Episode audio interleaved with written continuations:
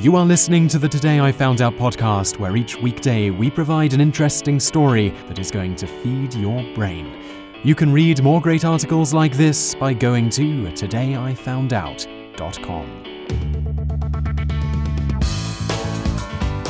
Hello and welcome to episode number 237 of the Daily Knowledge Podcast. And in the episode today, you're going to learn why your palms sweat when you're nervous. There isn't a bonus fact in the show today, so let's just get started.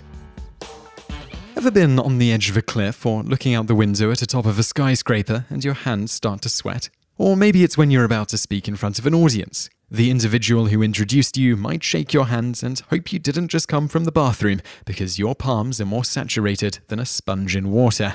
So, what's going on here?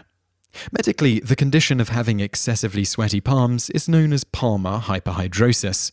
In general, it can be caused by two different things emotional stress and the result of your body trying to control its temperature, thermoregulation. In the case of being excited, scared, or nervous, the cause is stimulation of a specific type of sweat gland from your fight or flight, sympathetic, nervous system. To understand why, let's talk about the different types of sweat glands and what causes all that moisture.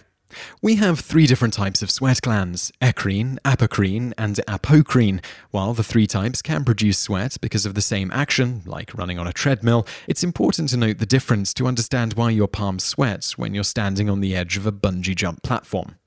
Eccrine glands make up most of the sweat glands you have. Depending on which study you want to go with, approximately 3 million of the nearly 4 million sweat glands are eccrine. Their main function is to control body temperature. Areas of the body that have the highest concentration of eccrine glands are the soles of the feet, palms of the hands, and the forehead. These are the sweat glands responsible for your sweaty palms. When they're stimulated, they release a clear, odorless fluid that evaporates into the air, thereby cooling you off when your body temperature gets too high.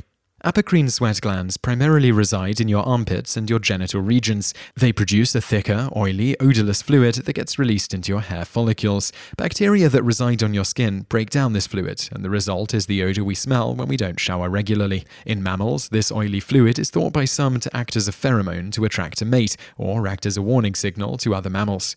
Apoeccrine glands also primarily reside in the armpits and genital regions. They develop during puberty from what are known as eccrine precursors and can produce sweat up to seven times faster than eccrine glands. The role of these types of glands is controversial, but it's thought to be involved in the excessive sweating of people with a condition known as axillary hyperhidrosis, excessive armpit sweating. All your sweat glands are activated by a type of nerve fiber called a sympathetic fiber. These are the nerves that react to your sympathetic nervous system. When this fight or flight system becomes active, you sweat. When you're running, biking, swimming, or generally putting your body in a situation where it needs to cool itself down, it releases neurotransmitters like dopamine, epinephrine, and norepinephrine that causes your sweat glands to leak like a bad faucet. The main neurotransmitter responsible for stimulating the eccrine glands in your palms is acetylcholine. So, why do your palms get sweaty when you're excited or stressed? When the eccrine glands in your palms are stimulated by your sympathetic nervous system to control temperature, they get the signal from an area of your brain called the hypothalamus. On the other hand, pun intended, when we get excited, the areas of the brain that signal comes from are called your neocortex and limbic centers. Since these regions are fairly large, the exact centers aren't known, but it's thought they come from areas called your amygdala, prefrontal cortex, insular cortex, and cingulum. You might be asking yourself, why does it matter which area of the brain this signal comes from? It's this answer that's the reason why your palms get sweaty when you're standing on the edge of a cliff. When emotional stress causes a reaction from your sympathetic nervous system, it primarily affects the eccrine glands on your face, palms, soles of your feet, and in your armpits. It also causes your veins to constrict.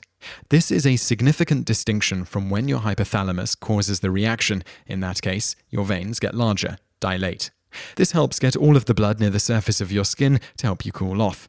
It's very important to note, however, emotional sweating and thermoregulatory sweating aren't necessarily distinct from one another. They have been shown to influence each other.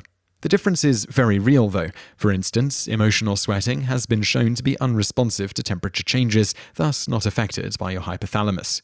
The result is, you get excited, but you don't need to be cooled off. Your eccrine glands get stimulated by your sympathetic nervous system from an area of the brain that doesn't necessarily affect cooling.